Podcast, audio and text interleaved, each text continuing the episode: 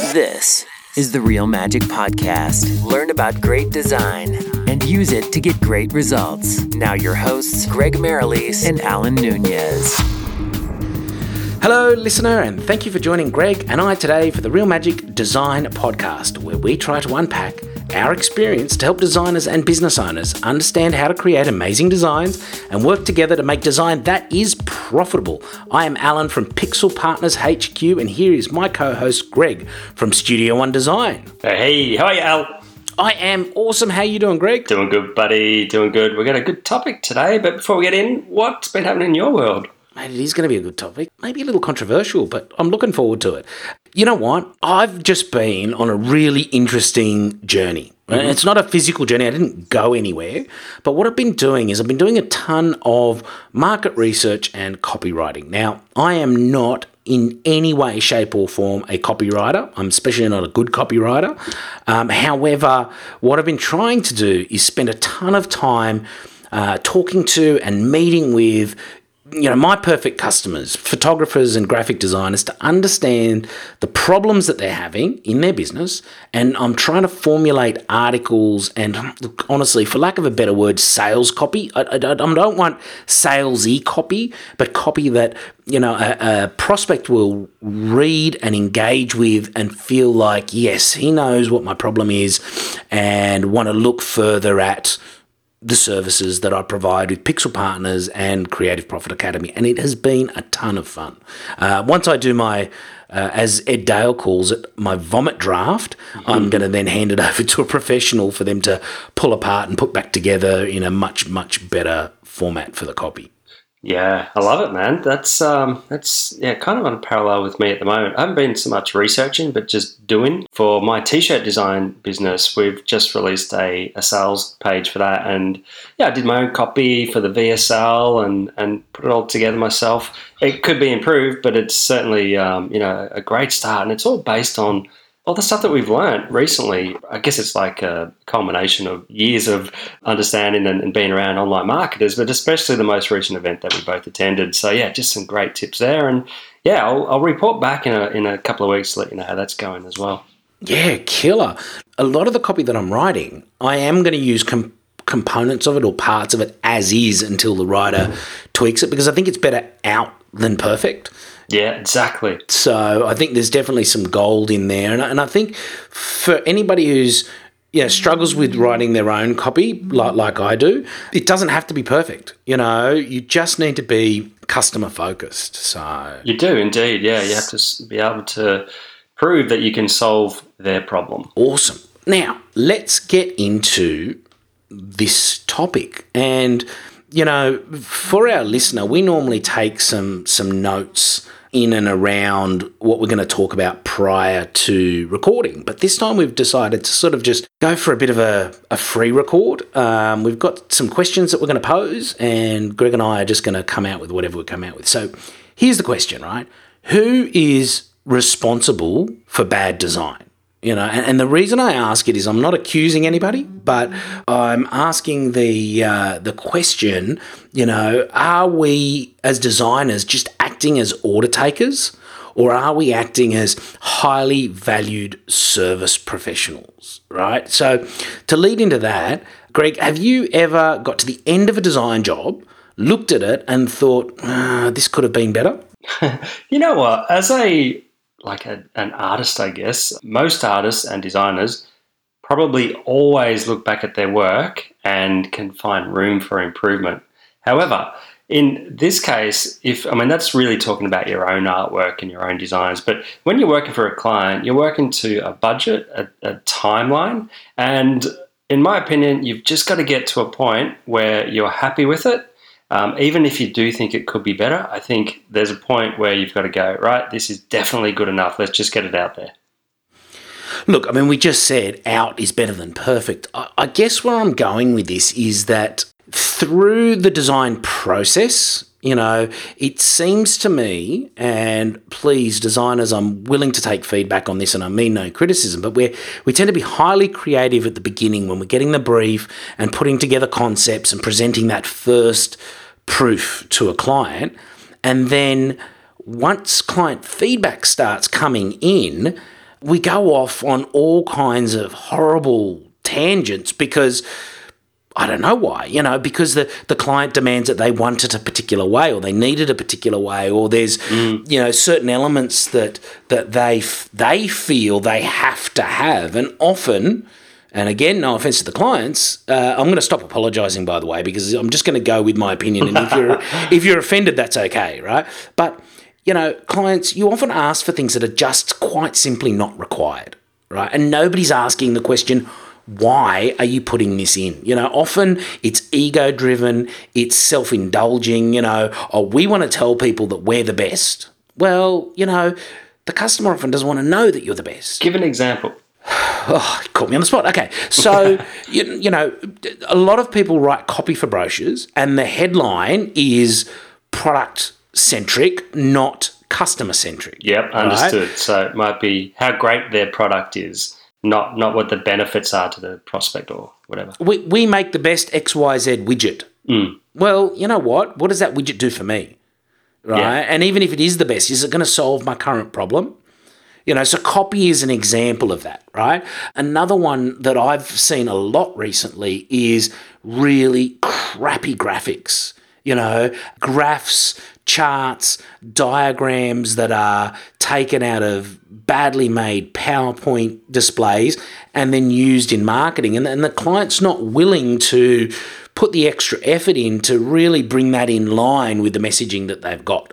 Mm-hmm. Does that make sense? It does, yeah. So it's really a grey area. And I think that if you have a system and a process in place, then I would say that, you know, the majority of the time, it's it's not going to be a bad design. However, you know, there's a lot of personalities in at play, whether it's um, you know the, the client or or even you know the designer on the job, and and what the brief is as well, and how well they've answered. Let's say if you've got a, a questionnaire as part of the process, how well the clients answered that questionnaire. But yeah, you can get a lot of different results, and it could be from you know good to great to sometimes poor, and everything in between. I think a lot of it's got to do with personality. Uh, look, I think it does, but uh, I think it's also it's also about respecting the designer as a high quality service professional, right? And really listening to what they're saying. And and um, I mean, look, we, we did two jobs recently, right?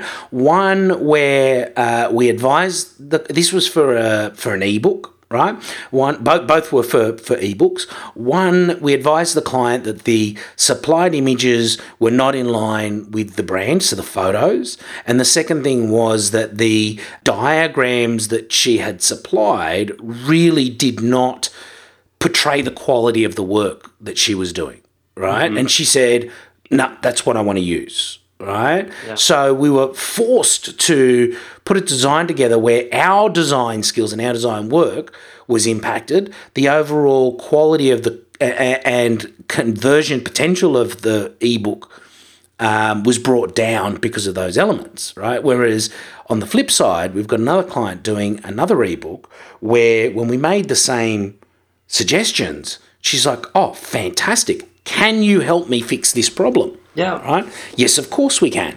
It'll only cost you X, Y, Z for us to hunt down images that are in line with your brand. And per graphic, it's going to cost you, you know, $15 for the simple uh, graphs and diagrams and $60 for the, the complex ones. So it's going to add a few hundred dollars to your job, yet the output was just phenomenal. You know, mm-hmm. the it changed the whole dynamic of the of the design. So there's a couple of things that, from my point of view, just listening in, I think one is when we brought this up on other episodes, if you have a style guide, you're going to get a better result that resonates with your brand from the start, you know? And so it sounds like this client didn't have a style guide and just had to kind of, you know, make things up as you went. So that would have made it a little bit harder. Realistically, it sounds like the other issue is that one client was willing to invest to get a better result and the other one wasn't. Yeah, I think it's just respecting them as a as a service professional. I mean, mm-hmm. I mean, listen, if you go and uh, hire a lawyer, you're not going to tell the lawyer how to do his job. You know, the lawyer's going to ask you a series of questions that he needs information for. You're going to give him that information honestly. He's going to make a recommendation, and you're going to you're going to go with that recommendation You know, if you go in for brain surgery, you're not going to be sitting there right up until the last minute saying, you know, I want you to do it this way, right? You're going to take the advice of these professionals. Yet, in design, for some reason, you know, either it's designed by committee from the client's point of view and everybody has, has to put their two cents worth in, or it's people wanting design and because they're constantly exposed to great design, they think they know great design, yet they're asking for elements that draw away from great design, not towards. Okay. Well, at what point do you think we lose momentum as a design job goes off track because a client is asking for additional I guess just anything that's out of scope that you know could affect the impact of the design and, and the conversion quality. Look, I've been thinking a lot about this, Greg. Right? I, I I don't. It's not necessarily out of scope. Firstly, right? But I think it's It could be. it could be out of scope. But it's easy for a designer to say no when it's out of scope. But when it's still in scope, but it's impacting on the design. So, for example, we did a bumper sticker job for a local business uh, recently, and it went through the design team. The client was very happy with it. When I say the client, the person we were liaising with within that business was very happy with it. And I caught it before it went to print. And I was just mortified because this client had asked for a ton of information to be put on this tiny bumper sticker that was doing nothing for their brand. It was doing, it was illegible. You know, it looked great on screen, but there's no way it was going to do anything on the back of a car. Sure. Right? So I halted that. I revised it. I looked at what the purpose was, and I took it to him and a la- layer up, and the result was far better the second time round. Now, who's at fault, right? Well, when the original design was mocked up, there were all these parameters that really shouldn't have been there. So, my, you know, I think in the in this case, in the initial brief and in the iterations, the the the changes process, the designer was just taking an order mm-hmm. and not actually stopping and saying, "Hang on a minute." This is a bumper sticker. We can't have four or five lines of text on it Yeah. you know. So I think that there are two points where we lose momentum. It's with a bad design brief, and you and I have talked about this a lot in the past. It's when a design brief, and, and look, I've had one of these recently where we had to make three posters for three key initiatives. The design brief was terrible. I knew it was terrible, yet I kept moving forwards with it, thinking we can solve this as we go. And the job has dragged on for weeks for such a simple job And it's still know, going. And it is still going, unfortunately. And it's changed multiple times. Now, that's okay. The client's paying for that because it's now gone off brief. But, you know, they keep adding things, you know, wanting things. And, and it just, Yeah, well, I see what you're saying. Like, I've got an example as well, and the question is, at what point do you think we lose momentum? You know, and like, if I can think of a, an example where we had a client that ordered a website design office, and just like you know, a hundred other clients, you're always going to get one. It sort of brings back to my point earlier. It comes down to personality. Like, we've got ten designers currently. And you know, ninety nine percent of the time, clients love our work. But in this case, we did an amazing design you know, round one and submitted to the client, and the client absolutely hated it.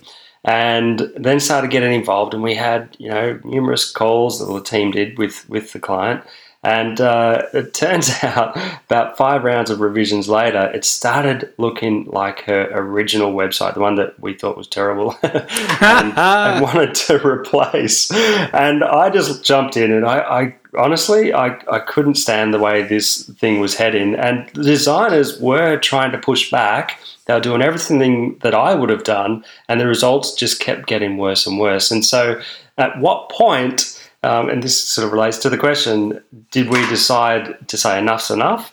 And from my point of view, there is no there is no solid black and white. It's always a grey area, and it comes down to do you think you're going to get a result if you keep pushing forward? In this case, I would say due to the client's personality or the personality clash, whatever the case is, I knew we weren't going to get the result. So I just said enough's enough, and uh, yeah, we just went our separate ways. Look, you know what? It's interesting that you what you talk about there with the revisions, right? Because I've discovered uh, on the wholesale side of our business, Pixel Partners. So a couple of the examples I gave were my agency, you know, dealing one on one with clients, right? Uh, what I've discovered in Pixel Partners is if we go past revision three, right, then we've had we have to set off alarm bells Because if we've gone past revision three, we have to ask the question are we on track? Right? Because if you've done three sets of changes to an initial design, we should be pretty close to perfect. And I'm not talking about, you know, change a phone number. I'm talking about big hairy revisions where you know it's a partial adjustment to the design. Yeah, right? understood. Sure. So we've had a few where uh, you know I randomly go into or I get a complaint from a client saying this is not going well, and I look in and we're up to revision seven, and I'm like, well, why are we keep making these revisions? Why haven't we gone back to the brief and asked the why question? Why isn't this working? Why aren't these? Why isn't the client happy with what we've done? Because obviously something didn't go right in the process. Yeah, look, absolutely. You bring up a really interesting thing. You just said it was time for you to part ways. Yeah. With that with that client. So I guess in a previous episode we talked about that red velvet rope policy. Yeah. And only working with perfect customers who are willing to listen to you and and respect you for your work and right? hire you because you're the expert, like you mentioned earlier. Yeah. Well, you know, should we be as designers? Should we be pushing back? I mean, or should we be walking away from jobs when a client is just adamant that they don't want to listen to you as a service professional? Mm-hmm. Absolutely, I, I believe it's it's sometimes hard to pick from the start, but there usually are little signs there. So if you really listen to your intuition, I think um, you can use that red velvet rope policy from the very beginning. I think you could probably set the standard early too. I mean, there is absolutely nothing wrong with starting the conversation with a new client as, you know, you need to understand that I'm going to do everything in my power to create you an amazing design that converts. And to do that, I'm going to push back if I think that you're adding something that's not required. Mm-hmm. Yeah, right? Like there's a there's an ad that's floating around on TV for Intel at the moment, right? And this is this is an example where I think you know uh, designed by committee and you know legal teams reviewing things, and then a, a production company not pushing back, right, has really made a, what could have been a great ad really really bad right? So you know the ad is uh, they, they make the statement that that their tablet right with the with the processor with with the intel processor has three times the battery life right? Mm-hmm. And in at the bottom, not in tiny print, it's big and bold, not big and bold, but clear enough to read. It says compared to a five-year-old system, right? And there's an image of a child holding the the tablet, and next to it it says screen image simulated, what? right? And I just it kills what could be a great message. I mean, this particular ad, it's the mum in the car and the child in the back holding the the the tablet, and, and the message is simple, right? You know, the message is that if you've still got an old tablet, if you buy one of our new ones, you're going to get three times the battery life, mm-hmm. which means that your child, right, will not be bugging you in the car when the battery runs out on the tablet. Yeah. Right? So there's the message. It's got good potential. It's got great potential, but they just got it completely wrong. you know, instead of saying that, they've said, "Oh, we've got," you know, they're shouting, "We've got three times the battery life," and in fine print, yeah. which is not so fine, they're going compared to a five-year-old system. It's just disappointing, mm-hmm. you know. And they should be concentrating on the benefits and really pushing that message. Yeah, the what's in it for me, you know. Mm. So I just think that's an example of where design goes in the wrong direction. Mm. You know, I, have had clients, oh, we need to have all this information. And I'm like, that's just statistical garbage that nobody cares about right? And by adding in those those six or seven things, you've ruined a really clean design that had a great message, that had a beautiful flow and and took the viewer through a journey to a potential purchase. Hello to all of Alan's clients out there. He does love you. Uh, look, I'm talking about 20 years. I'm a lot harder today if I'm doing client work than I was early in the earlier days in this industry. So what shifted? Right? The frustration. Because you want to get a better result. I want to get a great result for my client. So what I do is I, I pre-frame it now. I say, listen, you know, this is what I'm going to do for you. Now, if, you, if you're happy with that, and you're happy for me to push back, and you're happy for me to play devil's advocate, and you're happy for me to just adamantly say, no, we don't need that in this design, And here's why. then work with me, right? If you don't, go and find somebody else. but you always let them know why because it's essentially a benefit to them. Oh, absolutely. I don't do anything and, and, and not tell them why we've done it because Yeah. they need to understand the concept behind why, behind why leaving something out or adding something in is mm-hmm. important, you know? Yeah, absolutely. I love the fact that you do that. You know, rather than just say, you know, we're not doing it, be stubborn. You're telling them why, and really the outcome is to help them. Absolutely. Yeah, You know, cool. absolutely. And and look, I think I think what I'm getting at is is that you know, we really need to consider our position as a professional, right? Yeah. And I read an interesting, and, and don't quote me on this, right? But I read an interesting article the other day that, that, that says there are actually more neurosurgeons in most major cities in the world than there are qualified professional illustrators Wow. right? Yet, you know, people devalue the advice that that designer or illustrator gives them. You know, there are, there are more automotive mechanics, right? And you don't go in and devalue the work that an automotive mechanic, automotive mechanic does. You certainly don't. Um, I mean, you don't work in, you don't walk into a a Mercedes dealership. Right, and say, hey, listen, your service is going to cost me seven hundred dollars, and Joe's down the road is doing it for three fifty. Can you do it for three fifty? Yeah. Yeah. You respect that there's got to be a difference in the service that they're providing, Yeah. Absolutely. and you certainly don't stand there and question everything the mechanic does when he's servicing your car. So why, why, as service professionals, do designers and illustrators put up with this kind of stuff? That's a good question. I don't know, man. I think, um, yeah, it, it- you've just got to, like you said, push back and position yourself as an expert so you attract the right clients. And be willing to say no, I guess. Cool. you know, actually be willing to to turn around and go, look, this is not working. You know, Yeah. this is, this is too painful. Um, I've given you great advice. You don't want to listen, so I'll give my advice to somebody who will listen. Yeah. Nice. Awesome. So, out of all of that, that was pretty good for a free flow conversation. Not too bad. Let, let's let the listener judge.